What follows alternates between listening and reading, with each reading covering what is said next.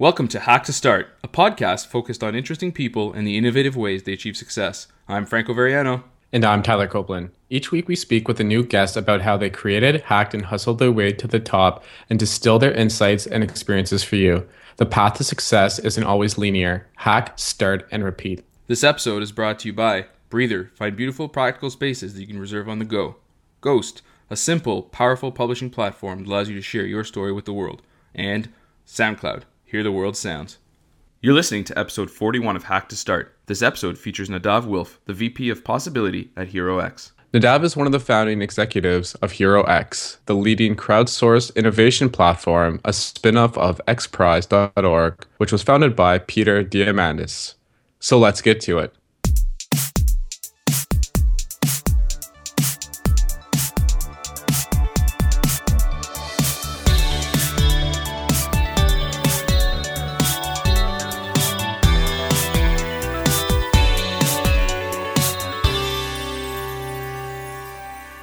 Hey Nadav, thanks for being on the show today. My pleasure. Thanks for having me. So we always like to start the uh, show off by getting to know more about our guests. So can you tell me, you know, where you're from, what did you study, and how did your passion for entrepreneurship develop? Absolutely, absolutely. So I was born in Israel, and I'm not sure if you know, but Israel actually has the most um, entrepreneurs and startups per capita yeah, out of any awesome. country in the world. Yeah, so I think that was that was a good start for me.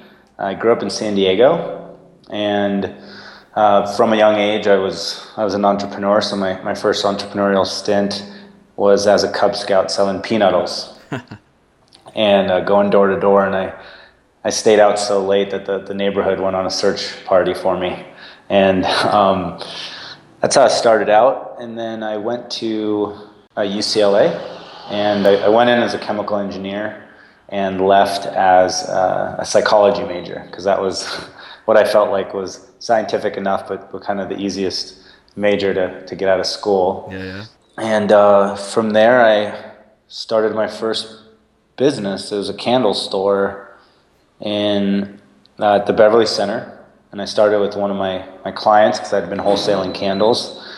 And that was my first entrepreneurial stint. I, I lost my life savings of $15,000 and worked 80 hours a week, and it was it's my first uh, real experience as an entrepreneur. It's crazy, but I'm sure some some major lessons had been learned along the way.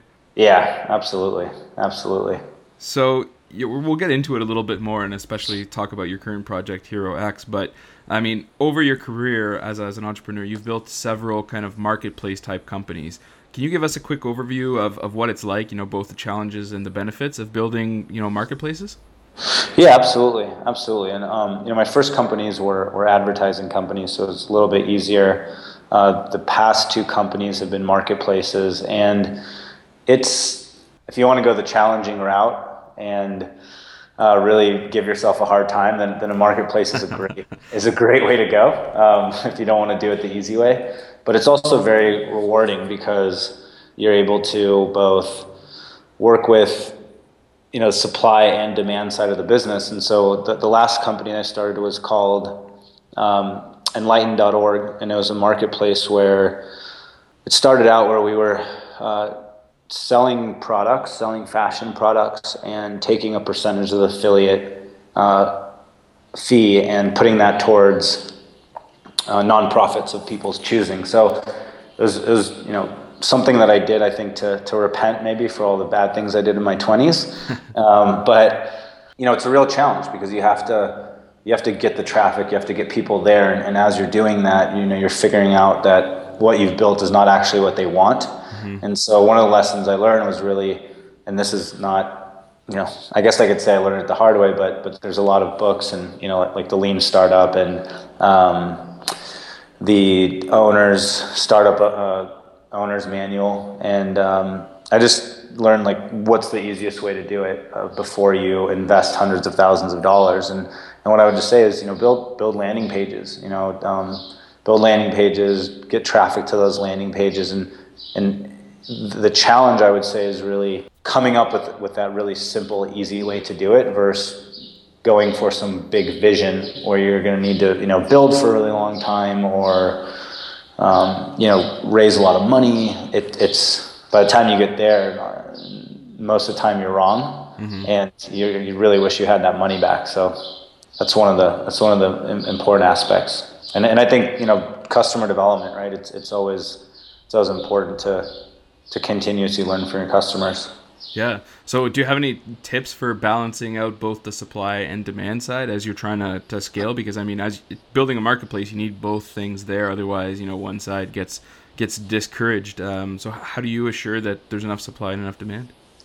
Yeah, that's a great question, and and I don't know if there's any, um, you know, yellow brick road to making it happen. Because if, if if there were, I think everyone could do it. Mm-hmm. But I can I can talk about specifically with HeroX. Um, you know, I'm responsible for uh, bringing in the challenge creators. And we, we eventually want to get to a point where anyone can create a challenge, and, and crowdfunding is probably a part of that, but and, and an important piece of that. But what we've and, and we initially tried it unsuccessfully, and so what we found is that um, getting to the source, right, the most qualified type of um, of buyers. And mm-hmm. so what we're looking for right now is executives of nonprofits, executives of um, corporations, entrepreneurs that have money, that are the decision maker, and want to launch a challenge, right? So pretty simple, right? Pretty pretty stupid, um, but that's really important to focus on those people because those are the people that in phase one of our business, which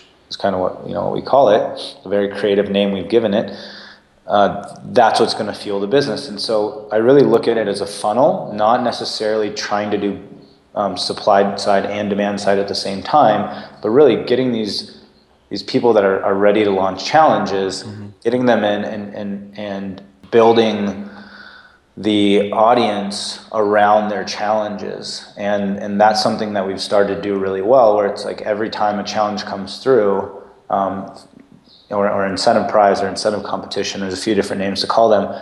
But we actually go out and, and, and do outreach to thousands of people that would want to be involved or, or, or may want to solve this problem. And that really helps um, bridge either, either, side. Now, as you do that enough times, and, and you, you know, you're doing it in a way that is um, sustainable, right? Because if you're just spending tons of money to get the audience, but you know the challenge creators aren't there, then you have a problem. If you're um, you know, not if you're attracting the challenge creators but not getting enough money for, for marketing their challenges and you also have a problem and i think it's really um, getting that assembly line where uh, the challenges are there and then and then the audience who's interested is naturally going to be attracted to it and i think i think that's really important is not trying to build it up into your grand vision all at once but actually going step by step so you've already mentioned it a bit, but you're currently the VP of Possibility at HeroX. So can you tell us more about it and how it relates to the X Prize?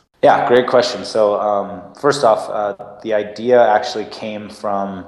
It's been around for a while. Like the the British Crown um, had you know initially did incentive prizes, and so and, and Napoleon and, and people like that. So HeroX is is uh, an incentive prize platform where uh, anyone can post a problem that they have or a vision that they have, create a prize, and those prizes can be as small as a thousand dollars, they're as large as you know a couple million dollars, and anyone in the world can come and solve that problem, and whoever solves it um, wins the prize. And so, for HeroX is actually a spin-off of the X Prize Foundation, and uh, the X Prize Foundation originally was started by Peter Diamandis, um, one of my mentors, good friends, partner. He's just an all-around amazing guy, and he wanted to go to space. Mm-hmm. And he, at the grand height of five foot six, he could not become an astronaut. So uh, NASA would not, you know, allow it. And, and, he decided that, you know, not to get discouraged about that. Learned about a prize that was done um, by Raymond Orteig, twenty-five thousand dollar prize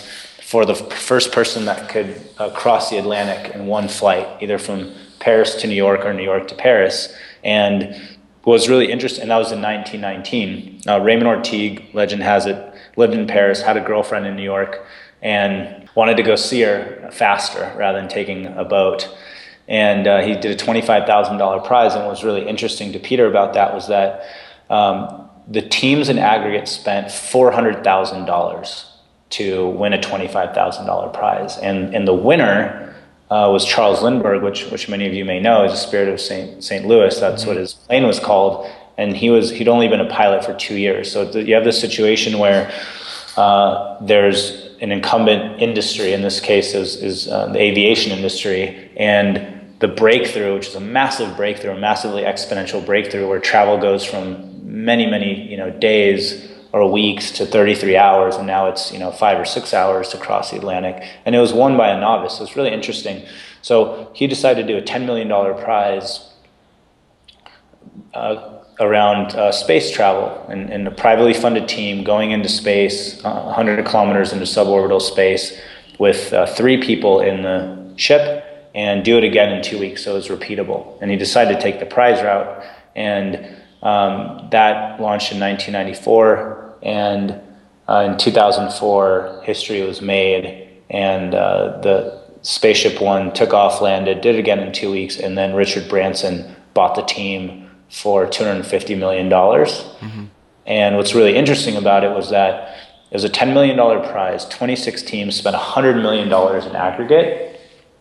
And uh, the winning team, Paul Allen, invested $27 million in that team. So you can see kind of the exponentiality of, of prizes and the leverage you get there. So that became um, it took him took Peter so long to raise the money that uh, there was an X in front of the prize for, for the name of the sponsor, but it took him so long that um, then when the Ansari family donated the ten million dollars, it, it, was called the Ansari X Prize, and then X Prize was created and, and started doing prizes with, with um, you know progressive auto insurance and thirty million dollar prize with Google to, to get to the moon and Qualcomm and all these amazing prizes. But what happened was entrepreneurs and nonprofits and uh, different corporations were coming to X Prize and wanting to do a prize, and just wasn't possible. X Prize is set up to do you know, two to four grand challenges uh, a year, and they had to say no and turn people away. So Peter says, you know, if you uh, don't disrupt yourself, someone else will,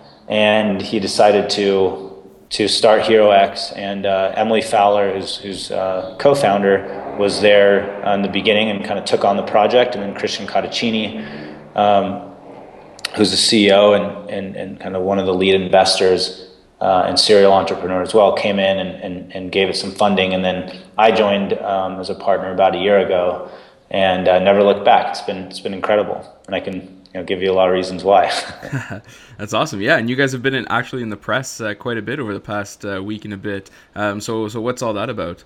Well, uh, we did our official launch to the public. So, you know, saying that here, here we are and we exist, and uh, and so that was great. And also announced formally our partnership with X Prize Foundation.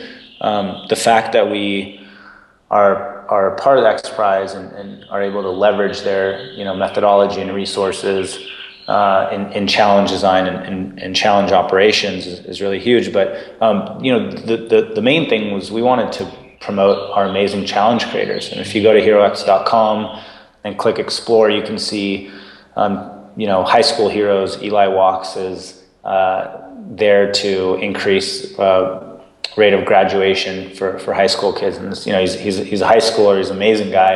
Um, blew me away, you know, compared to where I was in high school. And I think actually today, I think he's, he's blown me away today. Um, we have a prize that's a million dollars around smart gun technology, which was a, a response to the Sandy Hook shootings and, and the lack of muscle behind legislation. Um, we have lots of great prizes. And so um, the press push was really to promote those and, and get people hearing about them. And uh, one, one in Canada actually is by MNP around uh, innovative ways to increase Aboriginal health. And um, that's a $35,000 prize for ideas. So if anybody has any ideas, you can go to that prize and, and submit, and, and, maybe you'll win, and, and they can take us out to dinner. What do you say, Franco? Yeah, that sounds great. For sure. Yeah. We'll, we'll definitely provide a link to the site and, and some of the major campaigns that you just mentioned uh, now. But uh, so so you know, how many campaigns you guys plan on on launching? Is it uh, is it kind of like a, a, Kickstarter type of platform where anyone can come along and just launch their campaign right away, or do you guys do a certain type of uh, curation? Yeah, that's a great question. So we, you know, we, we want people to to go ahead and launch their prizes, and, and, and they're welcome to, and it's all set up to do. Um, we do curate, right? You can't do a prize around, you know, poisoning the water or something yeah. like that. Um, but we, you know, I would say less in, especially right now, it's less curation and more support, right? And, and honing in and, and, making sure that the right questions are asked. Because what's interesting is that, um, you know, the majority of the population, the majority of companies have never done an incentive prize. People don't reach for the incentive prize tool mm-hmm. when they have a problem that they can't solve. And um, that's something that we're very committed to changing and shifting for people to know that you know you can go out and, and have this incredibly leveraged tool to uh, to to make a difference in your organization, make a difference in the world, and and attract other people that are excited. So so yeah, it's it's just like that. It, it it's you know Kickstarter. Um, for incentive prizes, uh, and anyone can go and create one, and, and the technology is there to to build it out and, and and make it successful. And then and then the beautiful thing about it is you only pay if the solution's found. Otherwise, you're not you're not paying um, the prize amount. Mm-hmm. So, what can we expect from HeroX in 2015, and what are some of the plans that you have in place that will help grow it? Um, you know, we we we've we had some challenging times um, in the past year or two. I think, like any startup would have, and so um, we've really worked out a lot of the kinks and um, our focus is, is to keep you know putting one foot in front of the other. Uh, we've launched or you know kind of signed up and, and, and launched or, or getting ready to launch um, 10 challenges in the past two months. And we're just focused on being consistent there and, and, and bringing on great challenge creators uh, like some of the ones that i described. Mm-hmm and and scaling it. And then um, we, we've done a great job uh, with with uh, you know Christian initially brought in uh, Sean Frankson, who's just a, a wizard around uh, marketing and growth hacking, and we have now uh, about six hundred thousand um, Facebook and, and, likes and and, and uh, Twitter followers combined. So really focused on scaling that and building our community of um, of misfits and heroes and crazy dreamers and that's that's a key uh, key initiative for us. And and really just consistently launching great challenges. You know, I, I love sports analogies, and it's really just you know get out there um, every game and and and and work the fundamentals. And I think that's where we've really excelled lately is is going from this vision that we consistently talk about to doing the work on a day-to-day basis to hone in on the fundamentals uh, from, from a sales perspective, from a marketing perspective, from an account management perspective that are key to be successful you know, outside of, of just simply talking about how, how great it's going to be one day. Um, and I think, I think I'm, you know, just really proud of the team for doing that. But our vision is to, to really change the way people solve problems and and make it where you can utilize the crowd to solve your problems and, and, and reward people for that. And I think there's also some, some different models to experiment with around that in regards to um, sharing the prize amount based on the pieces that people contribute, like how many hours they contribute and, and, and what type of milestones they've helped hit. Yeah, that's pretty interesting. So, you guys adding any kind of new technologies to that mix, and and some of those restrictions, like that, uh, almost like an equity split that you were just talking about. So, uh, or do you guys let teams just kind of go out and innovate on the on on their own? Yeah. So the way that it works is is a you know a challenge creator. Um, once their challenge is designed and, and launched, um, there's there's four kind of aspects of the IP. One is that uh, the challenge, the, the innovators get to keep the IP um, and, and, and use it, and that's often the way that a nonprofit does it. So, for example, right now there's a, a clinical trials uh, prize around taking the percentage of cancer patients that use clinical trials from, from 3 to 6% because 20% of clinical trials don't come to conclusion simply because there's not enough people there. And there's multiple reasons because of that. So that type of prize is actually uh, where the, the nonprofit just simply wants a solution to come into the world mm-hmm. and, and, to decrease the, the, the, mortality rate from cancer. And the innovator is going to keep the prize, uh, sorry, keep the prize amount and, and, and keep their technology and go out and, and commercialize it. The other one is, is uh, one of our entrepreneurs, uh, amazing entrepreneur, serial entrepreneur, Glenn, uh, Gwen Lighter she wants to she sold multiple companies and, and she's uh, crazy ass enough to want to be able to leave her house and jump in in some sort of individual lift device and get in it and fly and fly to work, and, and, she wants everyone to be able to do that. You know, fly the grocery store, whatever it is. So she's doing a prize where um, it's called the Go Fly Up Prize, where the um, you know the teams are able to keep the IP, but uh, she also has a uh, royalty-free um, license to the IP. And it's a really interesting way to start a company and a really leveraged way to start a company rather than just, and, and Peter did the same thing, right? And rather than trying to build a spaceship, he, he did a prize. Um, so that's another way that, that the IP is, is split. Um, there's, there's option where the uh, challenge creator will, uh, ha- has a right to, to, to acquire any IP, and that's great for corporations um, because they can you know buy any of the teams and, and integrate them and, and, choose the one that they like the most. And then um, in, in open where, where it becomes open source. So right now, uh, X Prize is doing a $15 million prize around the team that can create uh, software on, on an Android tablet that can teach a child uh, up to uh, educational standards, current educational standards in reading, writing, math, and coding uh, without having a, teacher. And so that one is actually a prize where it's, it's open source and it's really looking to disrupt education and make it so any child in the world has access to um, education as long as they have a tablet. And the tablets, as we know, are you know the prices are going lower and lower. So uh, that's it, it's it's really incredible. Um, so there's lots of different ways for innovators to, to interact. Mm-hmm. That's awesome. Yeah. Cool. So I'm gonna hop back a little bit. Earlier, you mentioned that you know you had started some uh, advertising companies initially, and they were pretty, you know, a little bit more simple than the marketplace companies to build. Um, so you actually founded and sold Matrix MT and Discover SD. So what were these uh, startups, and how did you scale them to the point that they made an interesting acquisition target? Yeah, that, that's um, yeah. Let's let's take a little stroll down memory lane there. So. Matrix MT is a search engine optimization firm, and uh, my one of my best friends, Jeff Smith, who currently owns uh, Rehabs.com, uh, he's one of the best search engine optimizers in the world. And this was, you know, when it was competitive, but the majority of people had no idea what they were doing. Um, but and it was also a little bit easier. Um, but we just, you know, we were.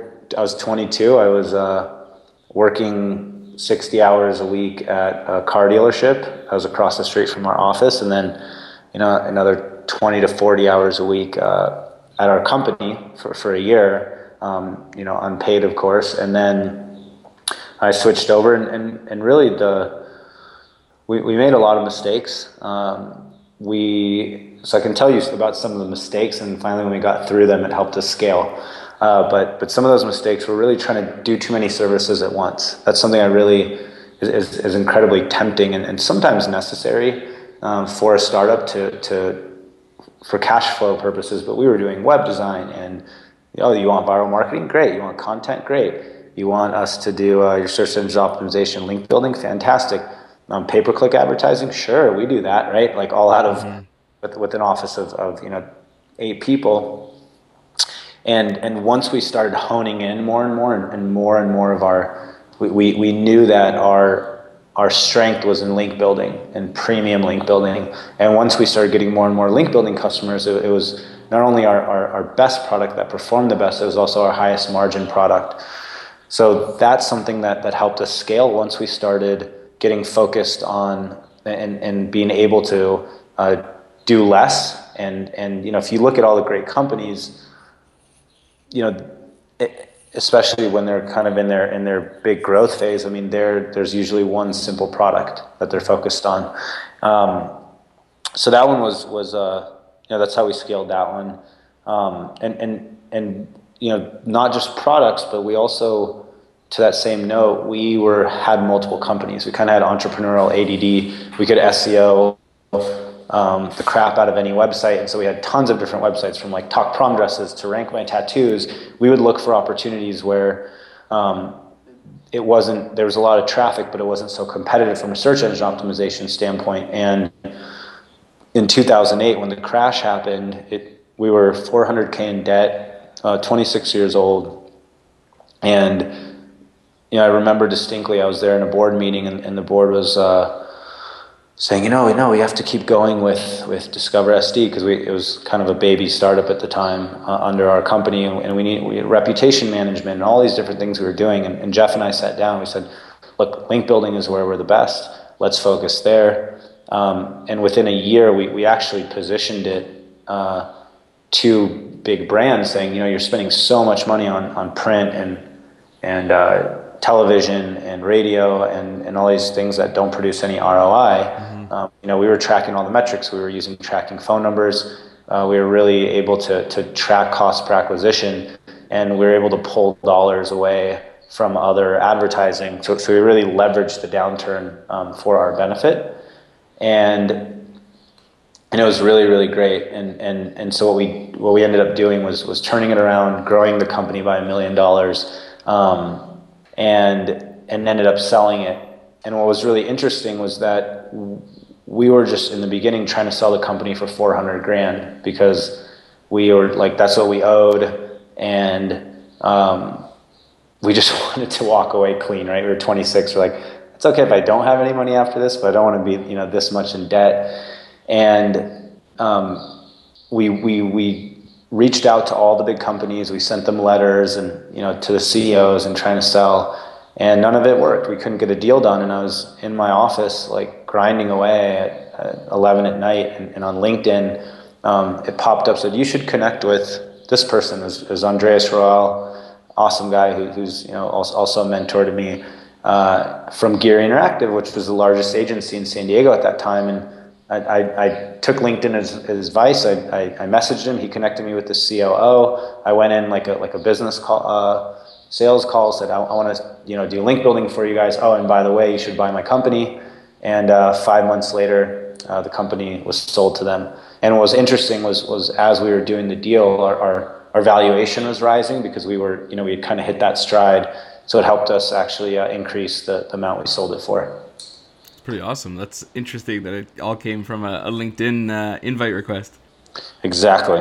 Cool. Exactly. I know. I know. That's it's kind of the universe just going, "Hey, buddy, yeah. you look like you need a hand. You're you've you've been working pretty hard and pretty late. There you go. So yeah, for fun. sure. So during that same time that you guys you know kind of grew Discover SD from basically zero to a million plus within within those eighteen months, you also acquired a whole bunch of users from like two thousand to about or sorry, uh, the, you know you just grew the views uh, from about two thousand to two hundred and fifty thousand monthly unique users uh, in, in the same time. How how did you guys grow? Is it just content or SEO or or uh, onboarding new new customers? How did that all contribute to the the great growth? Yeah, it was a it was, it was a combination, right? So first off, I just you know I, I give I give the majority of credit to to Jeff, um, who was just awesome at, at search engine optimization, and you know took our we were able to continuously grow the site. So um, part of that was dynamic optimization and, and, and going across more categories. We initially started at seven, ended up with 136 and that was from you know private jet rental to restaurants to you know dog groomers and and um, but but our core was was nightlife, restaurants, shopping, spas and salons, um, and a few others, and so so that was you know that was a big part of it. The other part of it that, that I, I really recommend um, to, to, to business owners is find out a, find out a way to to to create a product that when your customers buy it, it, it, fuels your own growth. And I'll give you a couple examples of that. Uh, one is, you know, with, with when we were a publisher, we would we would sell um, we would sell contests where we we'd go and you know and, and, and send out emails and you know get traffic to those contest pages and, and when that would happen people would sign up for the contest and then they would also sign up for our newsletters and things like that um, we also would sell advertorial. We had we had about um, you know a half and half uh, advertorial to to um, normal editorial, and uh, that was a huge revenue source for us, right? Because we were able to uh, sell that and, and can continue to produce content and actually pay pay our cost of goods and, and you know pay for for the for the articles and the writing and stuff like that. So that was really great. Um, and and those were the things that helped us scale. The, the other thing we did, and, and this is this is another you know just thing that popped in my head is we put lipstick on the pig. Right, our product was okay. It was like a, maybe a, a B minus to a B, but we redesigned it, made it look really nice. And even though the, the, the code may not have been exceptional and, and you know it was it was kind of clunky, it looked really sexy. And that goes so far in business. So if you can, you know, if, if you have a startup and, and I, I highly recommend investing in good design. I didn't, I didn't, I don't, I didn't say expensive design. I said good design because you can mm-hmm. find it out there and, and make it look professional, make it look good. And, and that makes a big difference. It's a great way for us to be the cool kid um, in, in, in the world of, of publishing in San Diego.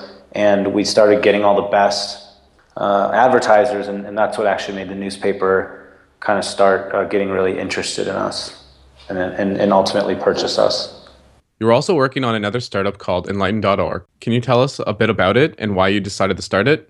Yeah, yeah, absolutely. So that, that one actually is, is you know what I would right now consider a, a failed startup, um, which I just learned an incredible amount about. But but I love I love talking about it, um, and and I'd love to share about it. So what what happened for me was when I was about 29 or 30, I, I had um, you know, sold Matrix Media Technologies. I'd sold Discover SD. I was running entertainment for the newspaper. So I was, I had, you know, a team of 40 people and it was, it was really fun. You know, I, I was, I got to uh, run all, all the, you know, multiple sections of, of the paper and digital and uh, online and, and, mobile and events. And, you know, I just had, got to really, I got paid to have fun basically and I had been having a lot of fun. And uh, one morning, I woke up um, in my penthouse in, in, downtown San Diego, and I was overlooking uh, the ocean, and it was like a 270 degree view.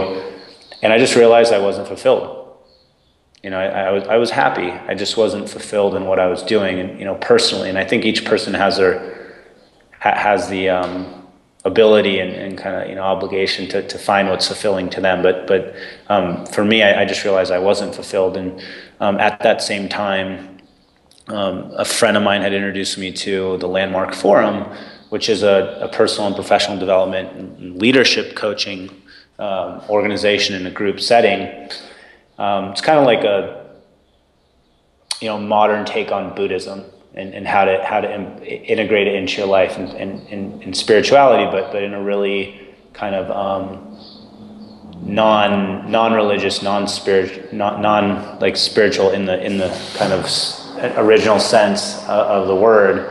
Um, but really just methodologies. And, and, so it just started showing me what was important to me and stripped away the things that um, I, I used to feel were very important, like, you know, I want to have a nice car and nice clothes and money and, and and you know bottle service and all these types of things it started getting me to know what was important to me and what was important to me was was contrib- being being a contribution to other people. And and I'd started looking for how I could do that uh, on the day to day so at that point I got that what was most important to me and, and I highly recommend people do this for the, for their own life because this is really what, what's what's great is when, when you realize this, is, is the five most important things to me um, are uh, my mental health, my physical health, my relationships in my life, right? So with my family, my friends, people I haven't met yet, people I just met. Um, purpose, living in my purpose and, and, and having a purpose that, that's fulfilling, and obviously making money. So at that point, that's what I decided that, that, that was important to me. And, and it, I call it a passion pivot, uh, where I said, I, you know, the rest of my life, I'm always going to be spending my days in these five areas. And so, uh, enlighten.org was one of those things where I said, well, how do I, how do I, if contribution is who I am and what I'm passionate about, how do I share that with other people? And this was a business that essentially um, integrated giving into shopping. And so originally built out up a store that didn't exactly work. And so we, we ended up creating um, an application that any any business could could put on their website with you know really simply. And it would you know when you purchased something it would show you know if a kind of like the, the one for one model it, you had multiple models. It could be a percentage of something uh, of, of your purchase. It could be um, you know a, a, a, dollar amounts donated or some um, something is donated like a meal Mm-hmm. And it would show that, and we actually saw that conversion rate increase when we when we did that by a bit. and then on the back end, once the purchase was made, it would, it would prompt them to share the their purchase and and, and obviously give some exposure to, to the business and what the business is doing. So that's what that company was about. And, and you know, we, we raised uh, close to a million dollars and, and went through it, um, I would say, you know, proudly because we were running the whole business out of my apartment. Um, we were there day and night. We had interns coming through. We had, you know, just, we, we really went for it and uh, put everything we had into it. And, and, and it didn't, it ultimately did not work out but I learned so much from it and, and, and came out of it with without the feeling of failure. Um, I came out of it with the feeling of, of kind of triumph and, and focusing on what I care about. Even though I you know lost lost a lot of money, I'd lost my investors' money unfortunately, um, but I'd done something that I was really passionate about and proud of, and, and, and was able you know to make a difference in the world. And um, that's the story of that company. There's quite a lot of details there that I, that I didn't talk about, but that's the, the overview. Given your experience, what's your definition of success? I love that question. So, so I'll give you a, a couple perspectives there. Firstly, um, because you know the way I define success may maybe you know may resonate with people, but ultimately it doesn't matter because you know success is is, is a construct that um, is, is created, right? So if, if you say success, people will define it in many different ways. it's something that really messes with people's minds mm-hmm. um, with this feeling of you know needing to get somewhere and, and around money and, and you know with, with the media and, and that that we all see kind of you know the cars and and uh, the big house you know I mean even if you're if you're a family person if you're a you know a bachelor if you know you're want to be a um, you know dress in amazing clothes or you know, whatever it is, it, it's like that's those things define success. So for, for me, really, success is is defined as um, being present in the moment, um, being happy, doing the things that make me happy. Uh, of, of, course, making money. You know, everybody loves making money, and and I've I've actually, you know, in the past few years, really shifted my relationship with money um, where a lot more comes in and, and, stays in and gets invested than goes out. And, and I still feel like I have a, a multi-millionaire lifestyle without spending the millions. Um, and I think, and I think really being focused on what you, what you care about and, and your passion, right? And, and I think what, what, what happens to us in certain circumstances is we, we do this now, right? Like we're, we're going to work hard no matter what, right? You're going to, you're going to work hard and whether you're doing something that fulfills you or not. Um, but we, we may do something that, you know, our, our, our parents thought we should do, or we thought we should do because we just wanted to make money. And, and, and, and we do that so we can one day spend time doing what we love. And I think that, um, doing what you love is, is success. And I think if you're not doing what you love, uh, you, I would recommend really considering and creating a, a pathway because everyone's smart enough to do this and, and can, can reach out to people. And, and you feel free to reach out to me as well. Um, I, I, know I'll share my contact information, but it, it's personally, it's nadav at enlightened.org. I love helping people fulfill on their passion. Um, that's what I consider success. And uh, it's, it's, it's a beautiful thing, you know, when you're living in your passion. One of my, the, the last thing I'll say about that is one of my mentors. Uh, his name's Yasuhiko, and he's a Buddhist priest, and, and, and he's, he's an expert on passion. So he actually says that passion is not something that you have, it's actually who you are as a cosmic destiny. So when you're living in your passion, you have the energy to keep going. It's, it's, it's easy to be happy. Um, you know, you're excited about what's going on. When, you know, otherwise you're, you know, you're motivated or determined or, um, you know, doing something that's not in your passion and it's like kind of filling a bucket up with holes versus, versus something that's sound. Mm-hmm. That's awesome. Where do you see the biggest opportunities for entrepreneurs? And are there any technologies or industries that really interest you right now? Oh wow, that's a that's a great question. Um, don't take my advice on this. I wouldn't say that I'm an expert on it, um, but I think that you know creating value for others, right? So solving other people's problems, creating value um, doing something that uh, that makes a difference for other people, I think is great.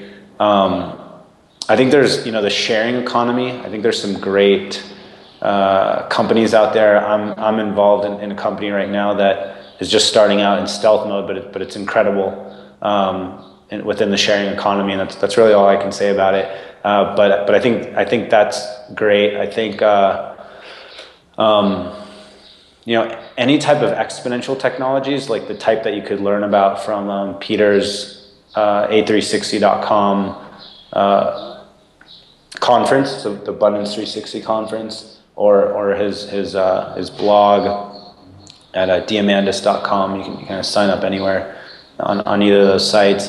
Uh, but but just you know, in, in 3D printing and um, synthetic biology and um, robotics, uh, I think you know there, there's just tons of opportunity out there. And so if you start digging and, and seeing what uh, what's out there in, in, exponential technologies, I think there's there's so much, you know, an Internet of Things, right? And, and these are kind of new cutting edge areas where you can you know you can hop in you know either start your own company or jump in in startups right like the way I did with HeroX and and you know get a piece of the pie and and uh, and, and and join something that you think is amazing. So so I think there's there's a lot of opportunity there. And um, the other thing I'll just say about that is is the way to find opportunity is to jump in and, and fail. And so um, you know rarely do, do you do you hit that opportunity on the first time. And I think that's another thing where we live in a world now where you know you can create an app or you know test things out, try things out, you know, really simply, mm-hmm. uh, and and are, and and without a lot of risk, um, you know, besides time and, and maybe a little bit of money. So I think I think you know tying into what's what all these exponential technologies are and finding your passion and, and applying it in that area and opportunity. But I mean, like, there's just so many cool ideas out there, like Periscope, you know, that new yeah. Um, I mean, gosh, those guys started from seeing an opportunity to help people where they were like, I think they were in, they were in Istanbul and there were some protests, and they were like, there's no there's no live there's no way to stream live video, right? And so now there's there's Periscope and Meerkat. And, and but Periscope sold to Twitter, I think for over hundred million dollars or seventy million, or just something crazy in 11 months before he was even out. But it, they just saw this need um, and a way to change the world. And, and I just think it's incredible. So um, I think it's about keeping your eyes and ears open and being involved in what you care about, and, and, and things will show up. Do you have any books, apps, devices, or tools that you're currently obsessed with right now? Yes, yes. Um, there's this uh, there's this app called Facebook that I like, and uh, one called Twitter. Yeah. No, but you know, I, I think it, has been great. Uh, Christian Cotichini, who's the CEO and, of HeroX, he's just all about learning and, and just made you know brings that into our, our company. Um, but the way that you know the way that we communicate is through Slack. I think Slack is great because um, at first I was I was a little skeptical, but um, I think it's great because you have channels you can communicate in. Um, we use Basecamp. You know, really simple and and and kind of. Uh, an app that anyone can use. Um, I think that uh, Rescue Time is a great app. It actually shows it's a, it's a web app. It actually shows you kind of how much time you're spending um, doing stuff you shouldn't be doing because um, it, actually monitors your, you and, and, it's really great. Um, I love Evernote. You know, Evernote's just such a great place to you know, with all my traveling, like people be like, oh, you know, when you go to Guadalajara, do this. So I just, you know, have a note for Guadalajara and I just kind of crowdsource stuff and I'll, you know, I'll, I'll put something on Twitter or Facebook about Guadalajara and tag my assistant in it. Um, I think using a virtual assistant, like um, my friend Colin uh, in Maren's company, uh, Zirtual, uh, which is like virtual with the Z. Mm, yes. It's just an incredible company. And, and then if you want to go less expensive, uh, Task Bullet is another great one. So, um, you know, I think there's tons, of, tons of, of great ways to kind of life hack, but uh, one of the, if, if you're looking to improve your life with, with technology, I think um, there's a book by um, Ari Meisel, which is uh, Less Doing, More Living. I highly recommend picking that one up. It's just a really uh, practical way to start kind of hacking things and and giving yourself more time. Lastly, are there any last thoughts or personal mottos that you live by that you think others should know about? Um, yeah, yeah. You know, one of the things that, that I do every morning is um, I read. I read what I want, and, and I, I have a um, kind of like a list from from the book Think and Grow Rich, and um, one one of the you know it's a lot of affirmations, mm-hmm. and I'll and I'll share one. I'll sure. share one that I think um, I think are are great, uh, and one of them is is that I'm I'm a loving, masterful, and abundant leader, and and I actually created this out of a course called MITT uh, that I took in, in Los Angeles, and what I did was was put the words that I didn't feel I felt like I could grow to, like didn't necessarily represent me. Like being loving is something I care about, but but I didn't necessarily always always do it. Um, being masterful. Sometimes I feel like I'm, I'm a generalist. Uh, well, I am a generalist. That's why I feel that way. It's actually who I am. Um, but being more masterful in something and, and and uh, sales and, and you know CRM management, something I've been focused on being masterful and being abundant, not having a scarcity mentality, actually feeling like there's abundance and there's enough for everyone, and always be happy for other people and their success. And so I created that mantra, and I and I bring it into situations. Um, you know, before I go into some situation I might be fearful of. So I highly recommend you know grabbing quotes from the internet and, and things that are, are dear to your soul and creating affirmations and reading them on a daily basis. They really make a difference. That's awesome. That's some great advice. Thank that, you. That's that's everything uh, we've got. So thanks so much for taking the time to, to be on the show today, uh, Nadav. Uh, it was really great speaking with you. Thanks for having me. I really appreciate it, and, and uh, I hope this helps people. Well, that's about it for this episode of Hack to Start. You can find all the important links beneath the show. Be sure to follow us on Twitter at Hack to Start and sign up for our newsletter to know about all the latest episodes, behind the scenes content, and more. Thanks for listening, and see you next time.